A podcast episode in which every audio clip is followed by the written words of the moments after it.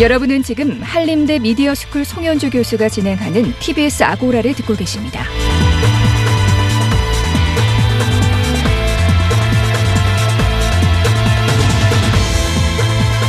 이슈의 사실관계와 논점을 짚어보는 두 번째 공략 시간입니다. 지난달 26일 북한 조선중앙통신의 보도로 한 탈북민이 재월북한 사실이 알려져 큰 파장이 일었습니다.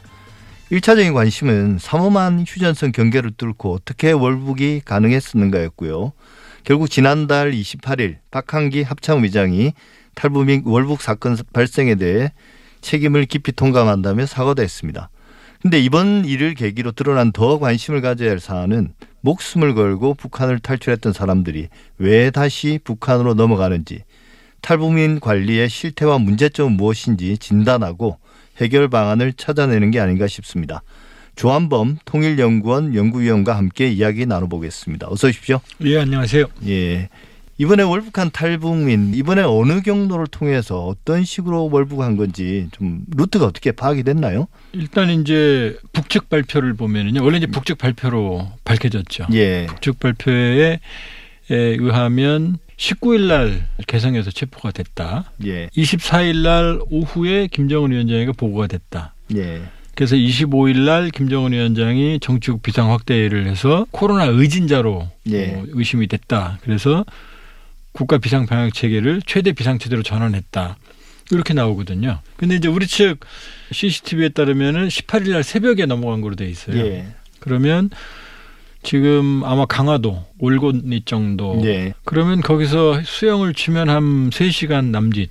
예. 그다음에 해변에서 개성까지 아마 도보로 이동을 했을 거거든요. 예. 북측은 이제 여러 가지 조사를 했는데 코로나 바이러스로 의심되는 의진자다 이렇게 했고, 이제 국가 비상 방역체를, 예, 한 단계 상향 조정한 이런 상황인 거죠. 예. 그 북한 발표에서 조금 우리가 관심을 가질 부분이 이 결국 코로나19 의진자다, 의심이 된다. 근데 그 의심만으로 개성을 봉쇄까지 했다고 그렇게 들었거든요. 예. 북한은 그동안 코로나19 청정국이라고 이제, 예, 이 선전을 해왔단 말이에요. 최근 현황이 어떻길래 이렇게 봉쇄까지 했습니까? 그 미스터리죠. 왜냐하면 코로나 환자가 한 명도 없는데, 예, 일반 생활이 불가능할 정도로 국경 차단과 내부 차단을 해버렸거든요. 예. 그리고 지금 이 7월 말 기준으로 북한도 WHO에 보고를 하거든요. 세계보건기구에. 예. 그럼 이제 WHO는 그 보고를 그대로 인용해서 발표를 해요.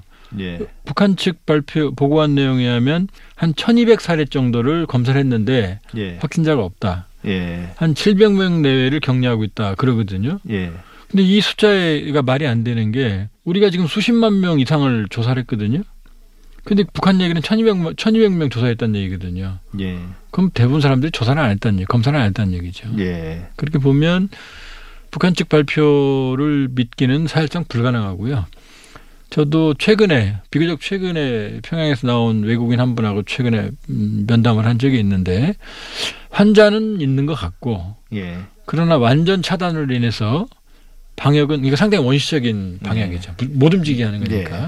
아마 방역은 비교적 성공한 거 하는 것처럼 느껴졌다, 이런 얘기를 했거든요. 그러니까, 예, 환자는 있을 거라고 보여지는 거죠. 예.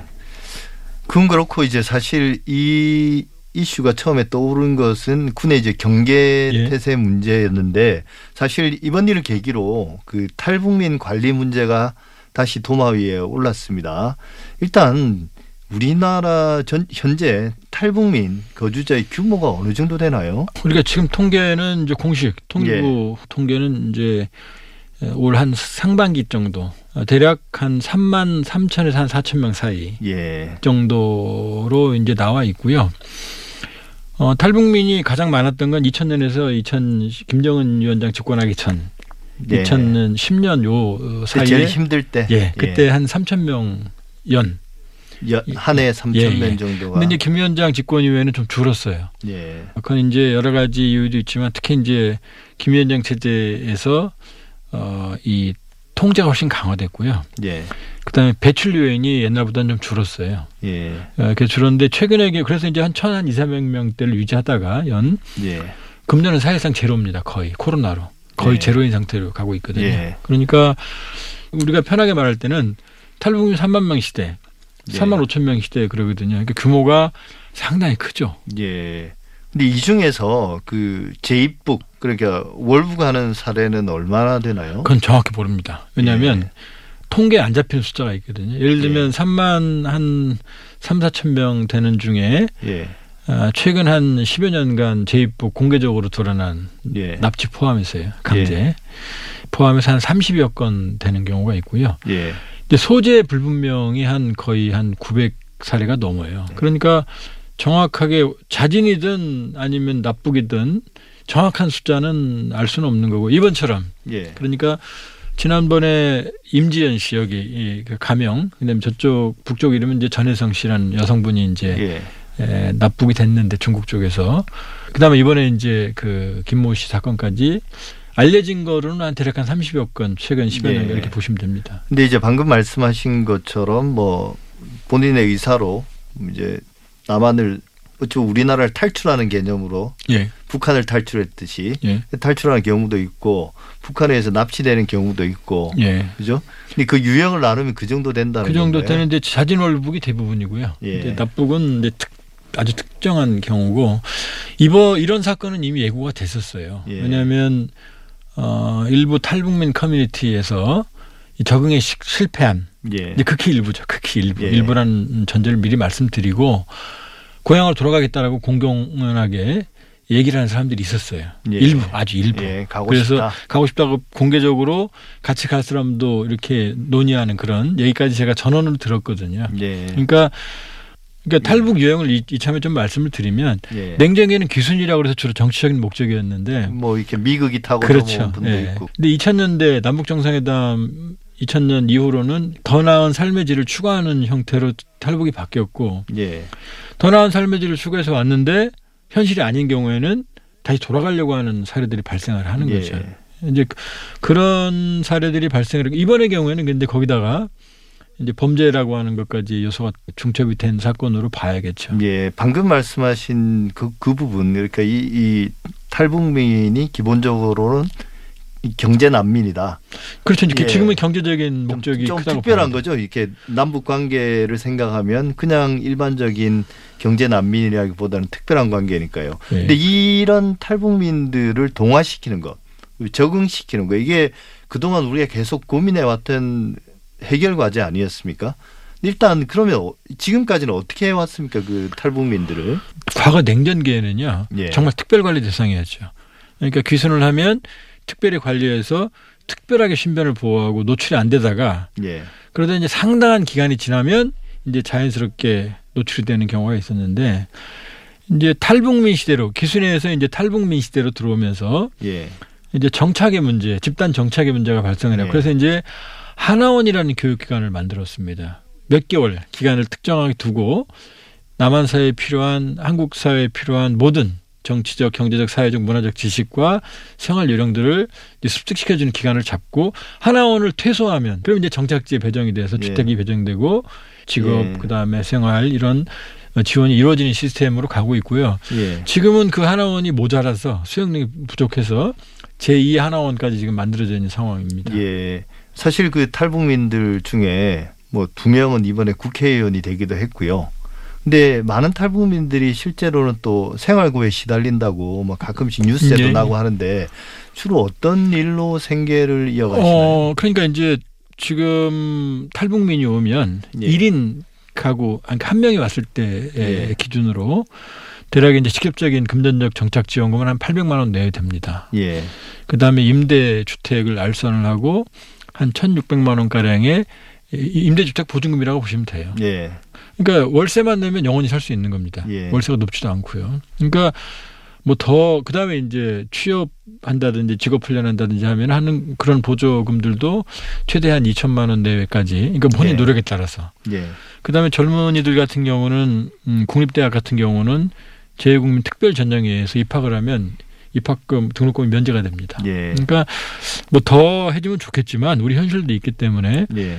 그 제도 자체는 제가 보기에는 그렇게 부족하다고 보지는 않아요. 예. 그러나 근데 가장 큰 문제는 뭐냐면 그렇게 해서 현실에 적응을 해야 되는데 이분들이 북쪽에 있던 커리어나 예. 직업, 학력 이런 것들이 제대로 인정이 안 되기 때문에 예. 양질의 직업을 갖기가 굉장히 힘들어요. 그러니까 북쪽에서도 상당히 중산층이었다 하더라도 예. 남쪽에 오면 불안정한 직업에 종사하는 경우가 많고 이제 그게 생활 불안정 요인으로 수입으로 봤을 때 저소득층에서 벗어나기가 아주 어려운 구조로 돼 있죠. 근데 이제 뭐 그래서 뭐 여성분들 같은 경우는 식당이나 이런 데서 이제 예. 일을 하시는 경우도 많고, 근데 그렇게 보면 결국은 우리 사회의 문제인가요? 그 탈북민들을 대하는? 양쪽 다 있다고 봅니다. 왜냐하면 예. 일단은 우리 사회가 우리가 먼저 반성을 해야죠. 왜냐하면 좀 가슴 아픈 얘기를 하나 말씀을 드리면 탈북민이 직접 결국 소외감. 그 누구하고도 접촉하기가 쉽지 않은 고독감. 취직을 하려고 통화를 하면 자기가 오히려 조선족이라고 얘기하는 경우가 많다. 탈북민이라고 그러면은 꺼려한다. 네. 결국 이제 우리 사회 안에서 받아들이지 않는 배타적인 어떤 그런 문제가 일단 크고요. 네. 두 번째는 이번에 그 김모 씨의 경우도 보면은 본인이 열심히 노력해서 양질의 직업을 가지려고 노력하는 적이 없어요. 근데 젊은 사람인데도 그렇죠. 불구하고요. 그러니까 본인이 한국 사회의 정상적인 일원으로서 동조하기보다는 예. 그 탈북이라는 특수한 상황에서 벗어나지 않으려고 하는. 예. 그러면 이제 탈북민이라고 하는 특수한 네이밍으로 자기를 가둬버리면은 예. 이제 특수한 대접을 받게 되거든요. 예. 근데 문제는 근데 그게 일시적으로는 괜찮지만. 영원히 가게 되면 정책에 오히려 방해가 되거든요. 예. 그러니까 양쪽 다 있죠. 그러니까 우리 사회에서 수용하는 능력에 문제가 있고 그다음에 탈북민 스스로 한국 사회의 어떤 보편적인 일원으로 동화하려는 노력이 부족했다는 점, 이 두 가지가 동시에 지금 작용을 하고 있다고 봐야죠. 예. 근데 이제 또 하나는 이번에 탈북민 재입국 사건으로 이제 경찰의 탈북민 신변 관리 예. 이 실태도 이제 도마에 올랐는데요. 실제로 이제 경찰이 어느 정도로 신변 관리를 하고 있나요? 현실적으로 이제 신변 보호 담당관, 예. 그다음에 정착 지원 보호 담당, 그다음에 이제 취업 보호 담당 이런 식으로 나눠져 있는데요. 지금 신변 보호 담당 같은 경우는 뭐 예를 들면은 뭐 태영호 의원이나 지성호 의원이나 예. 그런 정치적인 인물들, 그다음에 이번에 뭐 여러 가지 그 사회적 논란이 됐던 그 대북 전단 왜냐하면 그 사람들은 지금 북쪽에서 네. 지금 벼르고 있으니까요. 네. 이런 쪽은 사실은 이제 이동할 때도 그 경찰들이 한 명 내지 두 명씩 그 경호를 하고 다닙니다. 네. 근데 3만 몇천 명을 그렇게 하기는 어렵죠. 그러니까 그렇죠. 지극히 일부 인원에만 그게 이루어지고 있고요. 또 정작 필요한 사람들한테는 이루어지지 않는 경우도 많아요. 그러니까 많은 경우는 신변보호는 아주 극히 일부. 그다음에 네. 이 정착보호 이런 것도 사실은 우리 행정력이나 어떤 재정적인 측면을 봤을 때 지금 감당하기 어려운 규모를 넘어서고 예. 있어요. 지금. 사실 경찰이 관리한다는 것은 잠재적인 범죄자나 혹시 간첩이 아닐까, 간첩 활동을 하지 않을까 이런 걸 좀 감시하겠다는 뜻도 있는 건 아닌가요? 그것보다는 사실은 이제 예. 경호 성격이 더 커요. 아, 경호요? 경호가 이게 제일 예. 큽니다. 그게. 근데 그게 사실은 형식적일 수밖에 없어요. 예. 부정기적으로 전화해서 안부를 묻거나 아니면 특별한 사건이 터지면 만나서 인터뷰하거나 이 정도거든요. 왜냐하면 이것만 하는 게 아니라 다른 업무가 또 있어요. 예. 그러니까 사실은 지금 근본적인 문제는 냉전 시기에서 지금 경제적인 목적으로 탈북의 동기가 바뀐 상황에 지금.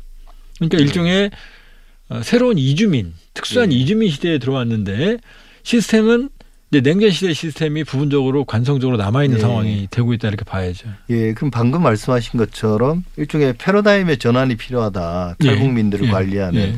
뭐 말씀하신 것처럼 귀순이 아니라 그냥 경제 난민, 특별한 이주민. 다 그런 건 아니에요. 물론 섞여 있습니다. 지금도 정치적인 자유. 그 분명히 기존의 자유를 향한 어떤 욕구는 기존에 깔려 있죠. 그러나 이제 큰 흐름으로 보면 지금은 이제 새로운 이주의 형태로, 그러니까 새로운 이주민. 예. 으로까지 이제 성격이 조금씩 변화하고 있는 거죠. 그럼 구체적으로 어떤 정책들이 바뀌거나 새로 도입되거나 해야 될까요? 저는 기존의 정책이 심각하게 문제가 있다고 보지는 않아요. 그러니까 예. 예를 들면 이번 탈북민 사건은 그냥 하나의 사건입니다.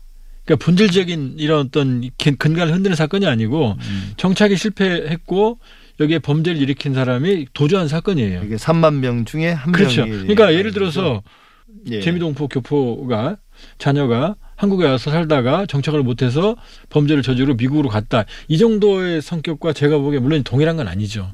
저는 이번 사건이 너무 지금 그 확대 해석되는 경향이 있다. 예. 물론 이제 군 경계 실패, 그다음에 경찰이 느슨하게 그것도 범죄자에 대한 이건 질책받아서 마땅하지만 그러나 3만 3천에서 4천 명이나 되는 사람들을 특수하게 관리해서 그 사람들 일거수일투족을 감시해서 이런 걸 막았다 그러면 제가 보기에는 오히려 그게 더 이상한 거죠. 예. 그럼 그 사람들이 사상을 모두 다 지금 감시당하고 있었다는 거니까. 예. 그러니까 향후에 뭐 안보적인 관점에서는 보다 철저하게 우리가 반성을 해야 되겠지만 그러나 이번 사건으로 너무 확대 해석해서 근본적인 안보에 문제가 있다거나 아니면 탈북민 어떤 보호 관리 시스템에 문제가 있다거나 이렇게 비화하는 건 전 바람직하지 않다고 보고요. 예. 차제에 그러니까 정상적인 이주민으로서 그러나 특수한 이주민이죠. 남북관계라고 하는. 네. 그로서 한국 사회에 정착하는 과정에서 우리의 수용 능력과 그다음에 본인들의 정착 의지가 좀 더 건전한 방향으로 개선되는 계기가 돼야 되는 거지. 네. 이걸로 뭐 근본적인 이 시스템에 문제가 있다고 논의가 확산되는 건 저는 뭐 거기에 동의하고 싶지 않습니다. 네. 사실 탈북민 3만 명 시대에 이 3만 명을 아주 특별히 관리하는 건 불가능하고 오히려 이 사람들이 우리 사회에 빨리 동화될 수 있도록 그 첫 출발은 그냥 똑같은 사람으로 우리 국민으로 봐주면 된다는 거 아닙니까? 저는 이제 양쪽 다 시각을 바꿔야 되는 거죠. 그러니까 예. 우리도 탈북민이 아니고 그냥 예. 우리 이웃으로 받아들이는 거고 예. 본인들도 탈북민이라는 카테고리에서 벗어나서 그냥 정상적인 한국사 일원으로 권리와 의무를 행사해야 된다라는 거죠. 예. 오늘 말씀 잘 들었습니다. 지금까지 조한범 통일연구원 연구위원과 말씀 나눴습니다. 감사합니다. 예, 고맙습니다.